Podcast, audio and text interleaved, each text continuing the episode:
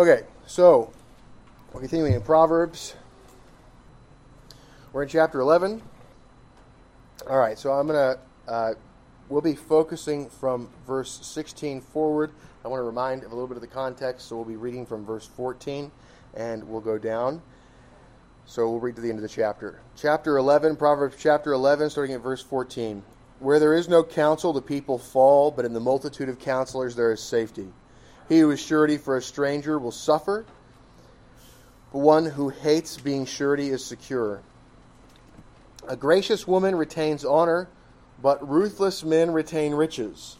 The merciful man does good for his own soul, but he who is cruel troubles his own flesh. The wicked man does deceptive work, but he who sows righteousness will have a sure reward. As righteousness leads to life, so he who pursues evil pursues it to his own death. Those who are of a perverse heart are an abomination to the Lord, but the blameless in their ways are his delight. Though they join forces, the wicked will not go unpunished, but the posterity of the righteous will be delivered.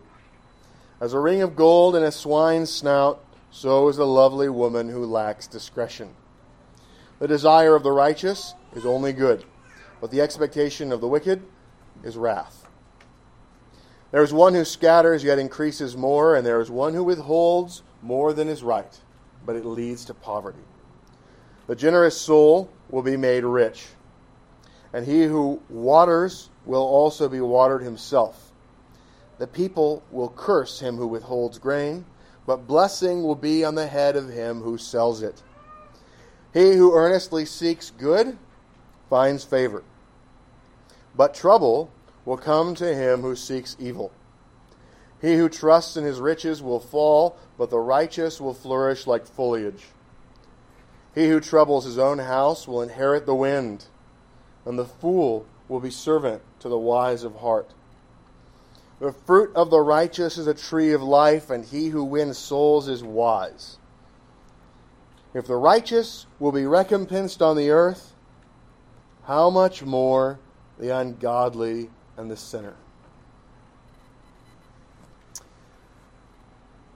All right, so last time the when we, we finished out what we saw at the beginning of the chapter uh, 11 was verses 1 to 8 was talking about security through honesty and righteousness that, that that was a policy that you could obtain security through honesty and righteousness verse 9 was a linking verse between the section before and the section after. And so it talks about security against evil words by knowledge. So when you gain wisdom, when you have knowledge, you're able to have security against evil words, against slander, against cursing, against the falsehoods that are presented. And so that was the focus there. And verses 10 through 15, we're talking about the words in community, how they how they have an effect. What what speaking does in community. And so uh, we kind of ended with verse 14 focuses on, we talked about the idea of republic and councils and how counsel is best given in councils. And we talked about Presbyterian form of government and the idea of representational councils in the civil government being the type of government that encourages that. And so you think about in your own private life, in terms of your household, uh, the building of your estate, engaging in things. How do you build your life to get it so you have a multitude of wise counselors? And so you have to invite counsel in. You have to be humble.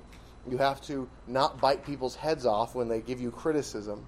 And so when that happens, when you make it so that it's easy for people to criticize you, you'll have a miserable life. No, I'm kidding. Sorry. You will have you will have wonderful counsel and it's a delight.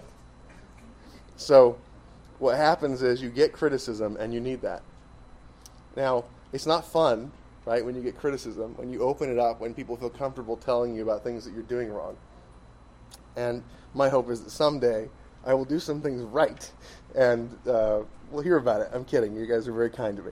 Um, but so, verse 15 he who is surety for a stranger will suffer, but one who hates being surety is secure. So being slow to make promises, slow to make deals. And we talked about this morning when we were talking about Romans 12, how you have to make commitments in order to get yourself to be obligated to go and do things, but you also need to avoid overcommitting. So I'm figuring out the second part, and I'm doing a lot of the first part, and figuring out how to avoid overpromising is a big part of that. But it, getting initiative rolling is also very important. So balancing those two things. So we are starting into the new part. This is where we, we kind of broke off and we now begin into verse 16. And so the section here is verses 16 to 22, which is about seeking the good of neighbor in community versus ill will towards the neighbor in community and the results of them. And so what we see is that this goodwill towards the neighbor, seeking the good of the neighbor, brings rewards. And so self sacrifice is sort of paradoxically put forward as the mechanism by which you actually profit yourself. And so, what we're going to see as we move further down, uh, verse 20, verse 22 is a bridge verse. And then verses 23 through 27 focus on this paradox in a more um, intensive way. And as we get through verse 28 through 31, there's an emphasis on the certainty of gain and loss in the sense of both the providential workings of God, but also in terms of the last judgment. So, the blessings of benevolence in community, the curses of malevolence in community. Then, verse 22 is the bridge. 23 through 27, the idea of your desires and the paradoxical fulfillment of them by things that don't initially seem to advance them. And then the certainty of gain or loss in the last section. So that's the outline. So, verse 16 A gracious woman retains honor but ruthless men retain riches. The merciful man does good for his own soul, but he who is cruel troubles his own flesh. So these two verses are a couplet. And if we jump back to chapter 3, verse 3, you'll find that there's a similar collection of words. Chapter 3, verse 3 and, and 4. It says, let not mercy and truth forsake you. Bind them around your neck, write them on the tablet of your heart, and so find favor and high esteem in the sight of God and man. Now, mercy is hesed, and so keep your finger here. Okay, go to chapter 3. Now, verse, go back over to uh, chapter 11 at verse 17. It talks about the merciful man. So, this the man who has said, Okay, so that's, that's mercy. Um, and then the gracious woman, so the woman who has grace, that's hen. Okay, and so back over here in chapter 3, um, the idea of, and so find favor, so find hen, and high esteem in the sight of God and man. These verses have a remarkable overlap with the sections we're looking at today. And so, let not hesed, let not mercy, and truth forsake you. Bind them around your neck, write them on the tablet of your heart, and so find hen, favor of grace, and high esteem in the sight of God and man. So the idea that God blesses these things, and also humans tend to favor them.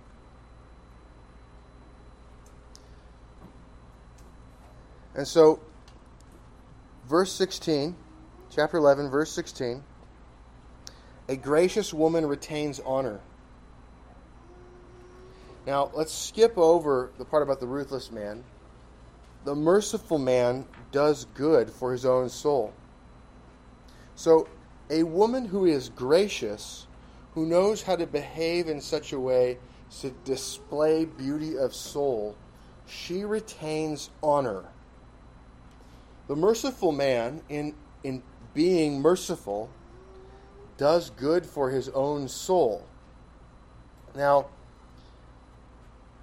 this idea of, of the soul, uh, this is nephesh, which in the beginning in Genesis, this idea of, of God took the dirt, and there's the the breath, and then there's the union, which is the nephesh. Uh, in this particular place, I think we're talking about literally the inward man, but at the same time, even though being merciful helps you to have your soul rightly ordered, there are external blessings, which is also the broader context. And so, you, when you're merciful, you are doing good to yourself. Now, this is weird to have the gracious woman and the merciful man being said that there's goodness that occurs to them. There's honor and there's good to his own soul. We have the ruthless man is said to retain riches. Now, um, the word ruthless there is a word that overwhelmingly is used to refer to sort of a, a violence, cruelty type of thing. But there are a few places where this word is used in a pretty interesting way. One of them is Jeremiah 20, verse 11, and it applies it to God. Okay, so Jeremiah 20, verse 11. It says, But the Lord is with me as a mighty, awesome one. Now, that word awesome there is that same word that's translated back there as the ruthless man. Okay, so, but the Lord is with me as a mighty, awesome one. Therefore, my persecutors will stumble and will not prevail. They will be greatly ashamed, for they will not prosper. Their everlasting confusion will never be forgotten.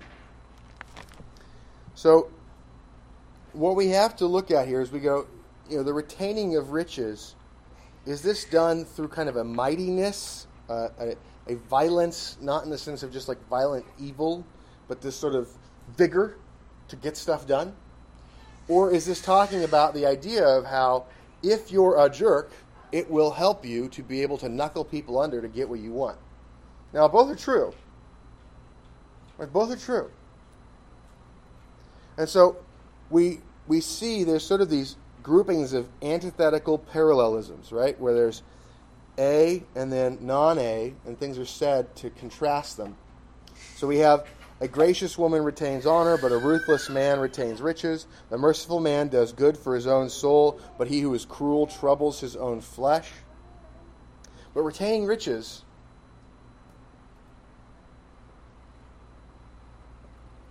what what's the negative part of that? Now, if we try to put a positive construction here, what we've got is essentially the gracious woman will retain honor, and honor is more valuable than wealth. We've already we've been told that in Proverbs. We've told that in multiple places.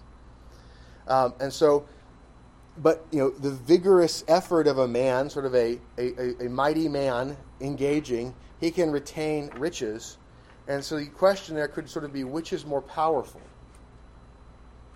The gracious woman and her ability to gain honor, or this man who is vigorously engaged and trying to retain riches?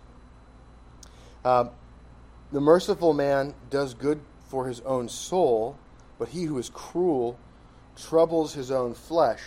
Now, there are passages in Proverbs that talk about how it's possible to work and to not have sorrow and have wealth given to you from God. But this sort of continuous effort that could be exhausting, a sort of ongoing violence of the soul to retain riches, you can wear yourself out in the pursuit of wealth. And so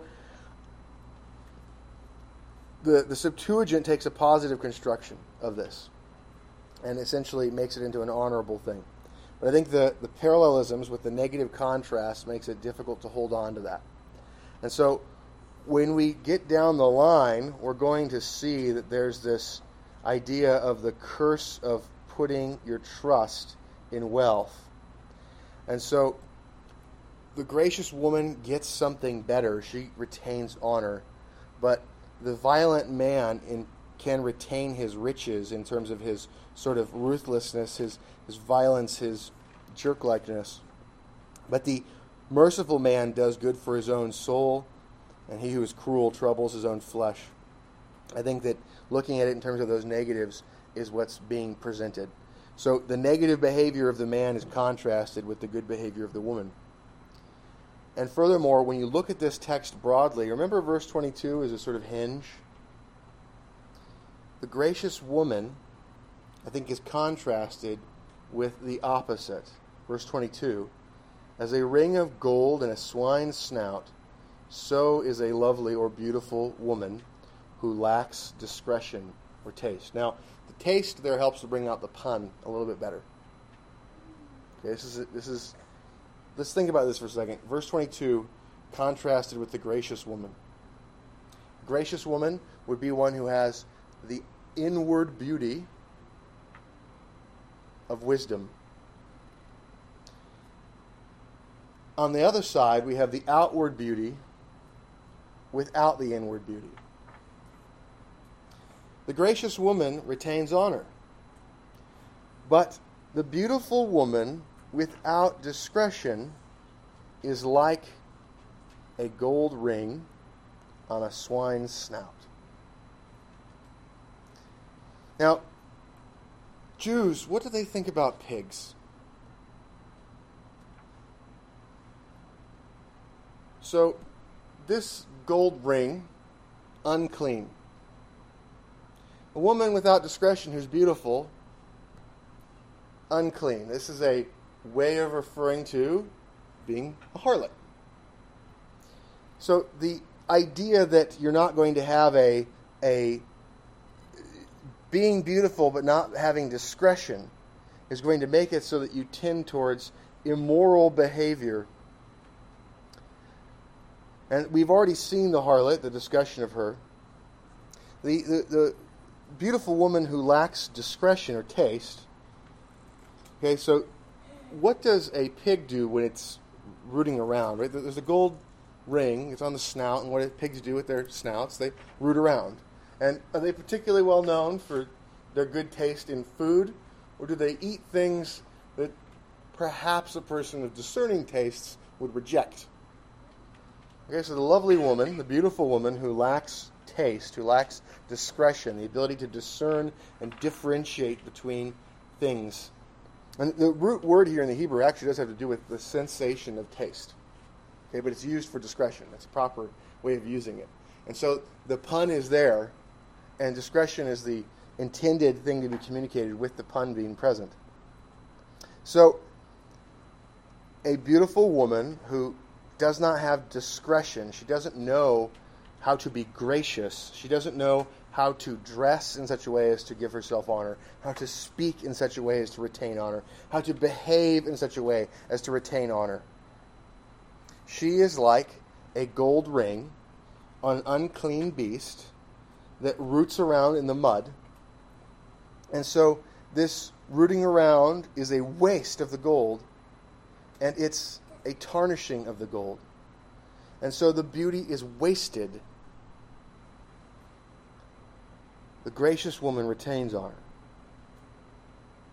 Now, the ruthless man retains riches, and we're going to see explanation of how that's not fitting. Now, the merciful man does good for his own soul, and this is going to be explained as we go down as well. This is going to be given to us in more and more forms, it's going to be expanded upon. The wicked man does deceptive work. Verse 18. When we talk about the cruel troubling his own soul the bottom of verse 17, probably troubling his own flesh, he's not intending to do that. He's doing it to get his own money or to get his own station.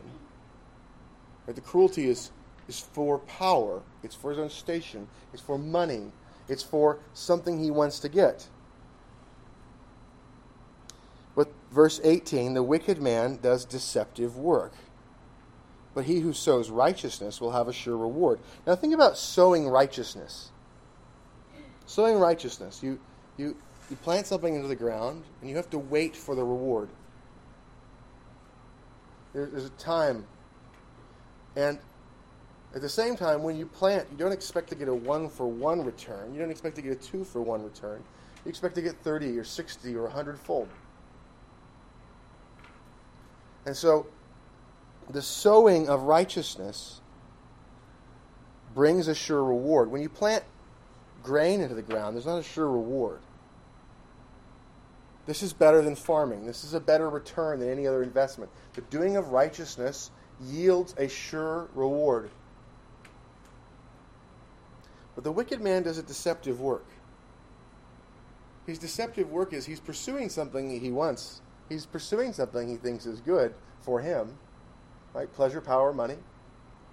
He's, he's pursuing something he thinks will be good, and he's using means of his own devising, as opposed to the law of God.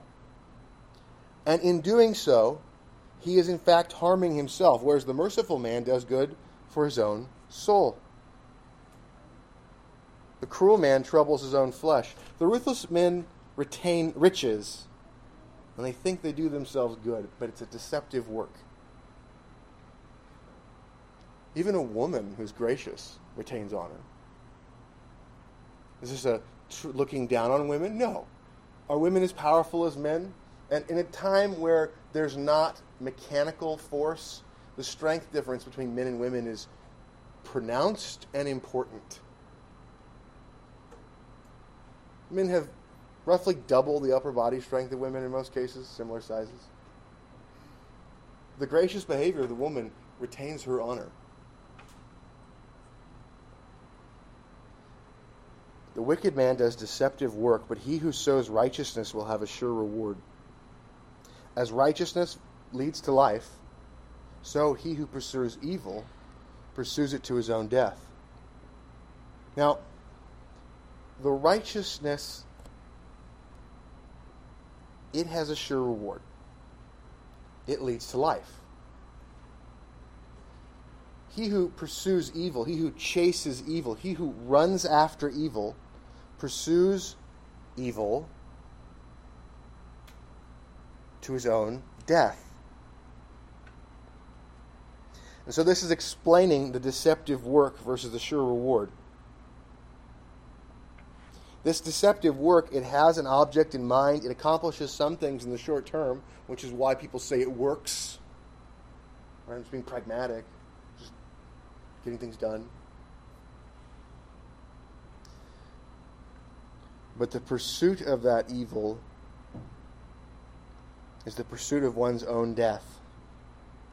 And so, again, Proverbs teaches us repeatedly that the only pragmatic thing to do is to obey the law of God.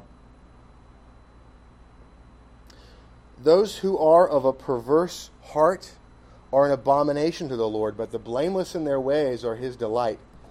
Though they join forces, the wicked will not go unpunished, but the posterity of the righteous will be delivered. Okay, so the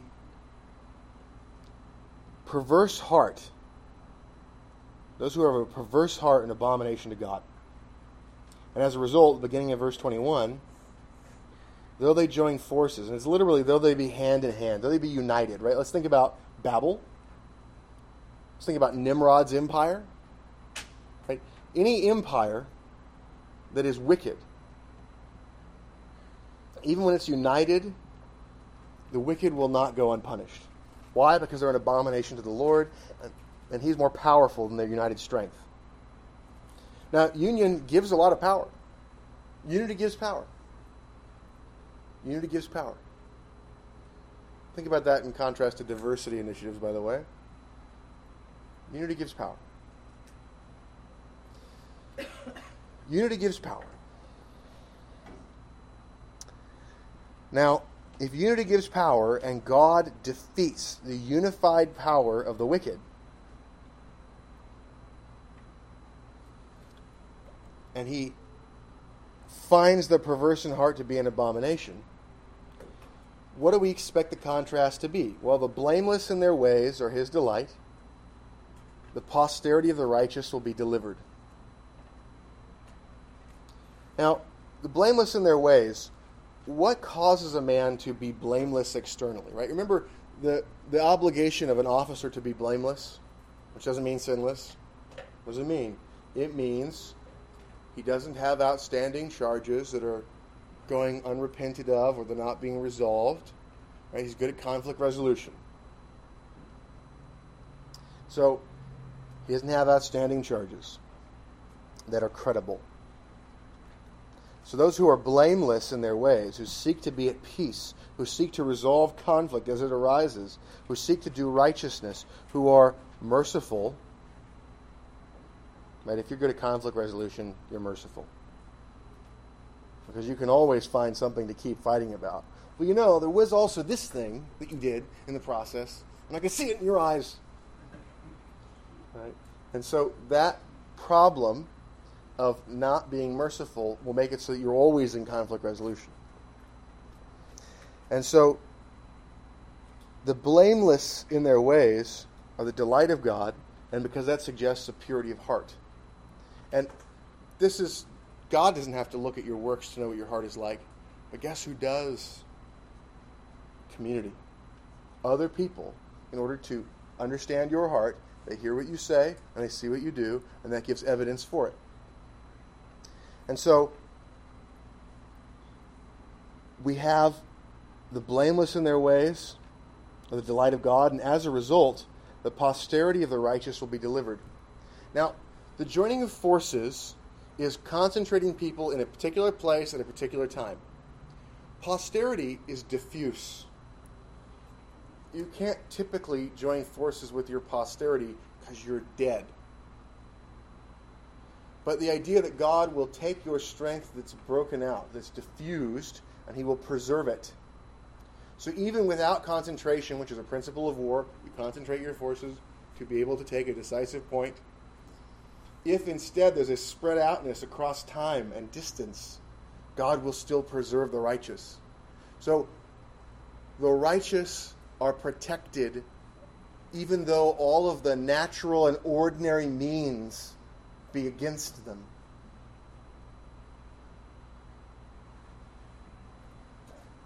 And that's why? Because it's God's delight to see blameless men on the earth. Now we have the, the, the bridge. As a ring of gold and a swine's snout, so is a beautiful woman who lacks taste. And so Whereas graciousness in women retains honor and helps to create unity and helps to make it so that there's a benevolence that gives reward and power, wickedness shatters strength and takes the beautiful things and makes them ugly, makes them useless, makes them worthless. And so we go into verse 23 and we talk about the paradoxical fulfillment of desires. 23 through 27. So let's look at this as a little chunk. The desire of the righteous is only good, but the expectation of the wicked is wrath. There is one who scatters, yet increases more, and there's one who withholds more than is right, but it leads to poverty. The generous soul, and this is literally the, the soul that like bestows blessing, will be made rich or fat. The generous soul will be made fat. And he who waters, say drenches, will also be soaked himself. So, verse 26 the people will curse him who withholds grain, but blessing will be on the head of him who sells it. He who earnestly seeks good finds favor. You could say seeks favor. So he who earnestly seeks good seeks favor. And remember back in chapter 3, verses 3 and 4, the idea that you seek the favor and high esteem of God and man when you have mercy and truth and seek to do what God commands. So, the people will curse him who withholds grain, but blessing will be on the head of him who sells it. He who earnestly seeks good seeks favor, but trouble will come on him who seeks evil. And the word trouble there is ra, which just means evil. And that's why you probably see the word evil at the end is in italics. Where do they get that from? Well, from the word that's evil earlier. So, evil will come to him who seeks evil. The wordplay kind of gets destroyed when you make it trouble. So, this here, the paradoxical element. The desire of the righteous is only good, the expectation of the wicked is wrath. So the desire of the righteous is, is good, right? They, they want what's good because they understand what's good, and therefore they desire it. And because of that, they get what's good. Whereas the expectation of the wicked is they expect to get what they're chasing. But their view of what's good is wrong. And so they're chasing evil. And we just saw that earlier. He who chases evil pursues it to his own death. They're chasing stuff they think is good, and they're likely to even get it. The ruthless man retains riches. But in chasing evil, the expectation is the wrath of God. And so they need to be undeceived about their foolishness. They need to be undeceived about what they're chasing down. And the interesting thing is that Satan's power to deceive the nations has been removed in the strength that it used to be. He is bound as the gospel goes forth. And so we have the power, we have giftings, and we have the message to undeceive them.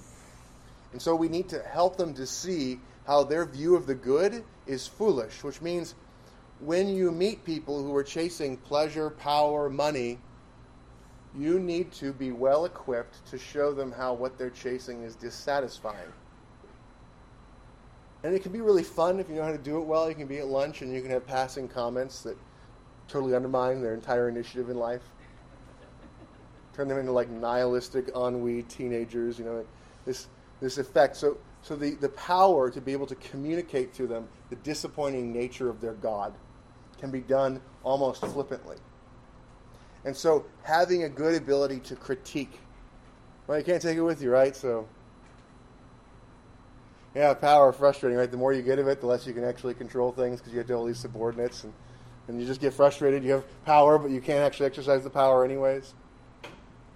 Pleasure, right? You you're chasing it and you can't get it, you're frustrated, you get it, and then you're bored. Right? Those kind of quick things to just tear that down. That God goes away real quick. If they think about that at all, their God will become disappointing. And so that ability to tear it down, right? The book of Ecclesiastes is the God given manual for critiquing false views of the good. The book of Ecclesiastes is the God given manual for critiquing, critiquing false views of the good. And so Solomon goes back and forth to examining the view of the wisdom of God, the knowledge of God as the good, versus other things. And people say Ecclesiastes is a depressing book. It sure is. And you can make these people depressed learning from the best of them. Solomon knows how to make people depressed by seeing how their gods are worthless. So that's the work there is to help these people to see that the God they're chasing is not worth chasing. The expectation of the wicked is wrath. And so we need to show them look, even if they get what they want, that will be hell to them. Verse 24 There is one who scatters yet increases more, and there is one who withholds more than is right, but it leads to poverty. So, when you scatter, you expect to reap what you sow. And the scattering here, you think about this idea of scattering seed, right? Methodical planting of seed in order is different from just throwing seed out. If you just throw seed out, I want you to think about this as a farmer for a second. You just throw seed out randomly into a field. Okay? How efficient is that growth going to be? Right? The, the, the roots of things will collide with each other. The, the, the total inefficiency. And you're going to waste lots of land. There's going to be empty space. There's going to be overly full space. So just this kind of scattering, giving it out, being generous, just giving things out. God will use that to increase more. And there's one who withholds, who doesn't give, who is stingy, very carefully marshals every grain. More than he should, for being honest. And it leads to poverty. The generous soul, one that bestows blessing, the one that gives, will be made fat. And he who drenches, the word there for waters is sort of the idea of like taking an arid place and filling it with water. Okay?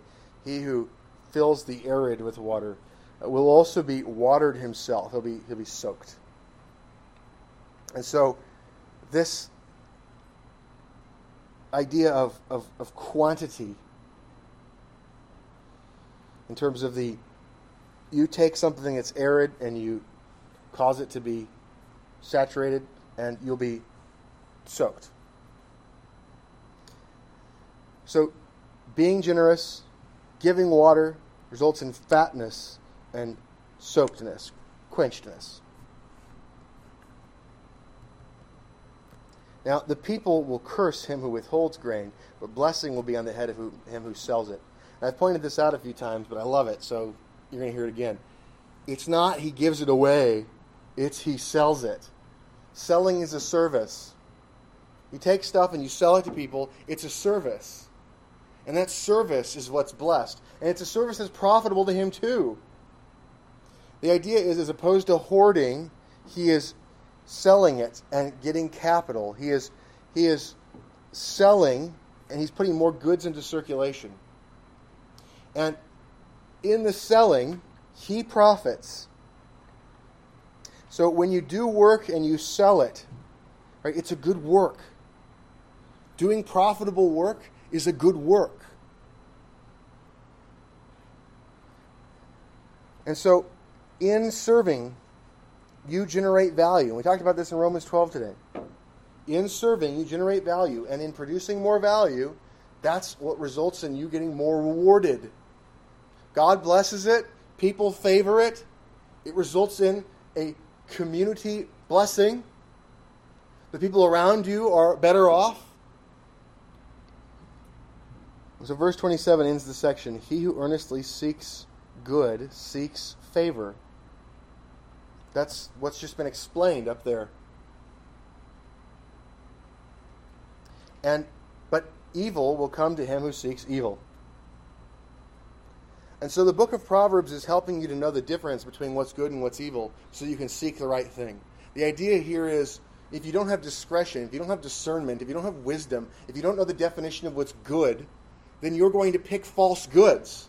And so, what's happening here is an unveiling of your eyes, a removal of scales, so that you see reality as it really is. Here's how things work you bless people, you will be rewarded.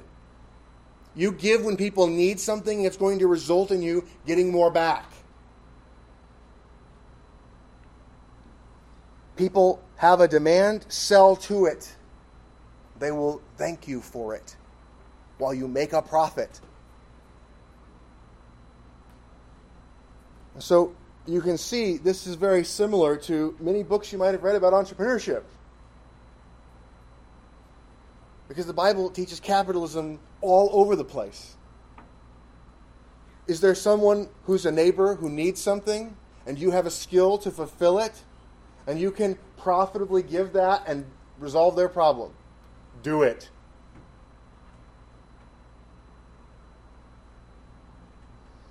And so capitalism takes self interest, the biblical system for taking self interest, making it more obvious by putting a price tag on it, and calling people with prices to do things.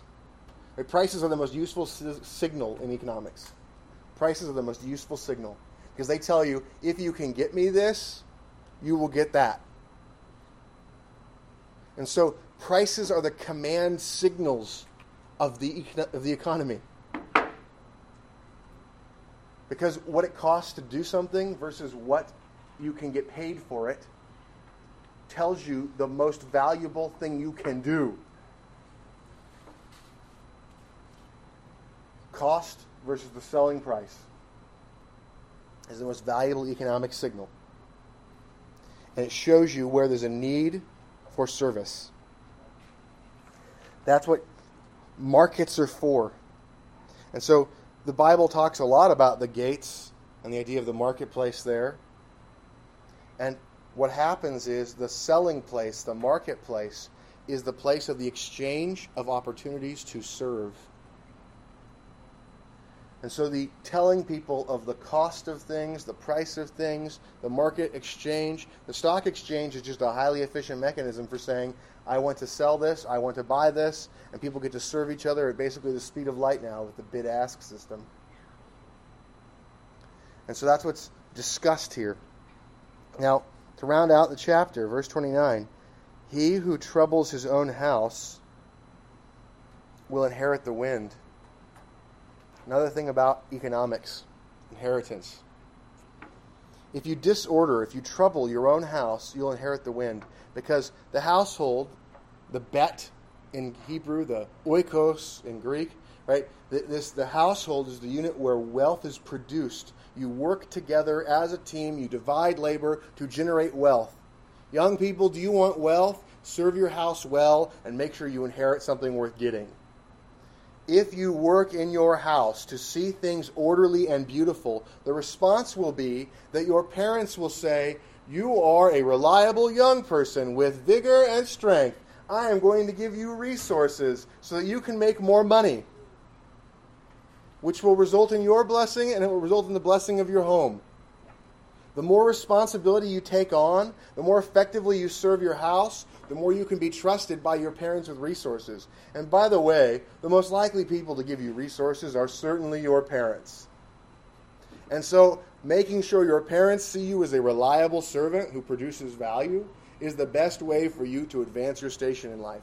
However, if you prefer to not inherit things and instead get the wind, you could trouble your own house, and you would be able to guarantee that. So, if you want to inherit something more than the wind, don't trouble your house, serve your house. The fool who troubles his house will be servant to the wise in heart, because he will not be a trouble to his house. He will generate value in his house. He will have money, and the poor is servant to the rich. And so God makes sure these things happen. He controls the way things work. He knows about reality because he made it, and he's told us about it in the book of Proverbs the rest of Scripture.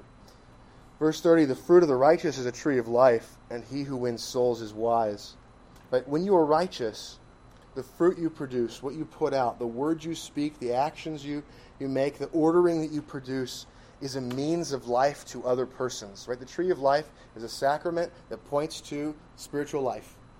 That's what it was. It was a sign of the covenant given in the Garden of Eden, and it points to spiritual life.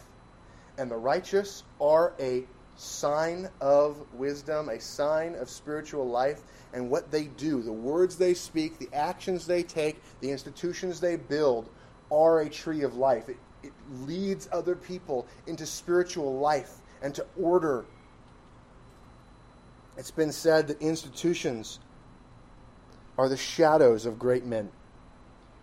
If we believe in the biblical order of republic, what kinds of shadows can councils cast? If institutions can be made by great men, what can a council of the righteous do? God will give it strength. If, if the diffused strength of the righteous across generations is something God will preserve, what will He do if the church gathers and perfects the saints and they work together?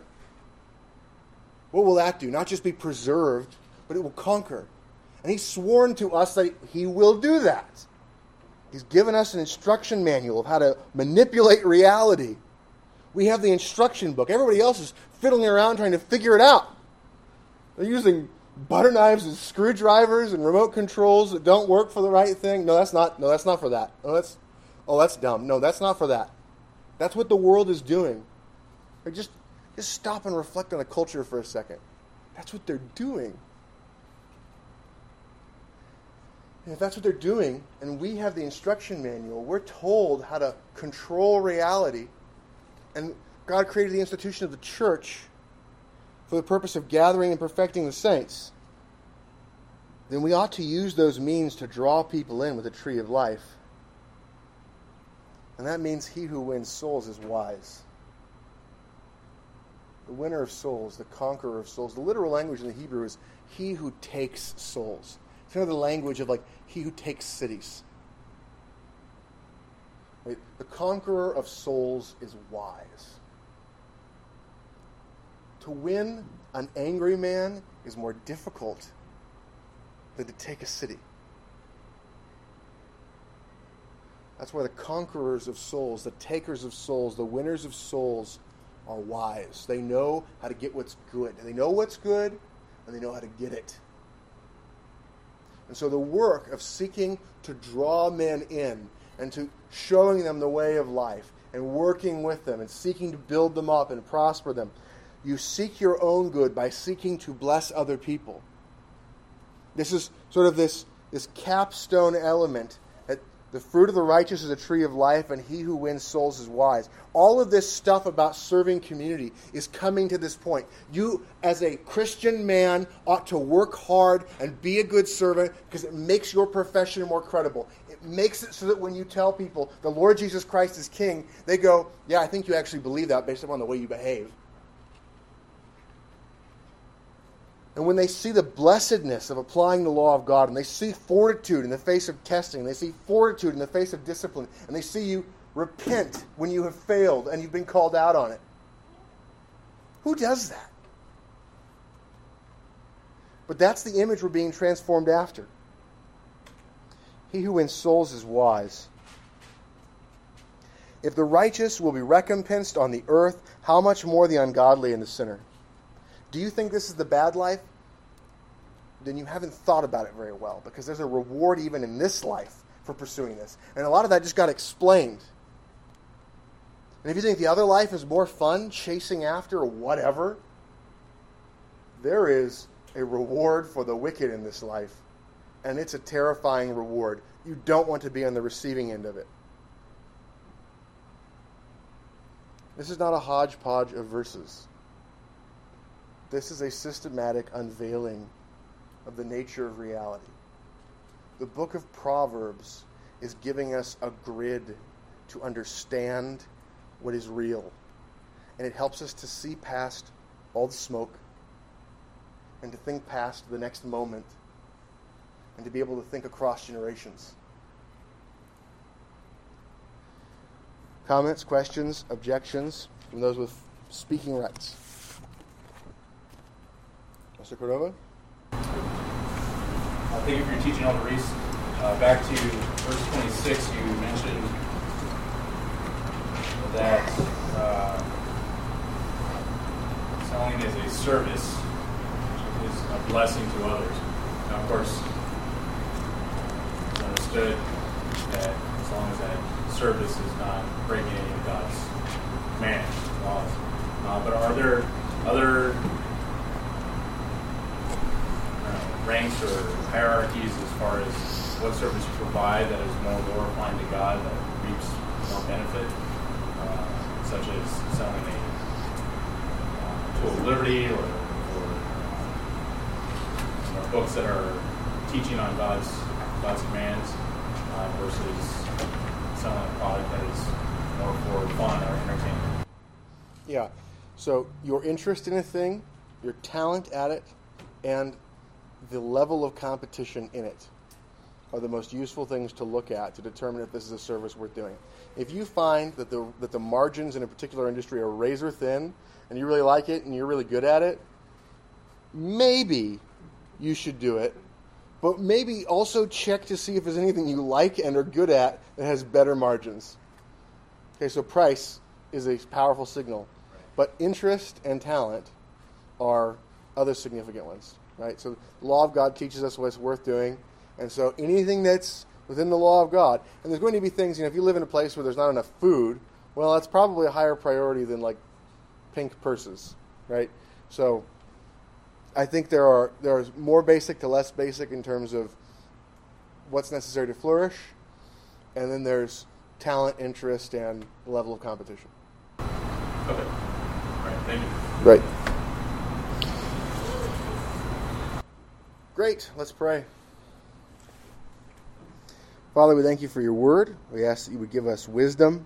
I ask that you would help us to be dominion men and women. That you would help us to show your image by our rational pursuit of the intelligent exercise of authority over the things that you have given to us. I ask that you would help us to joyfully use the things you've given. You'd help us to beautify the earth. That you would cause us to be able to gather our daily bread, the things that are necessary for the performance of our duty, to deploy them, and to be able to see wilderness turned into garden city. We pray this in the name of Jesus Christ. Amen.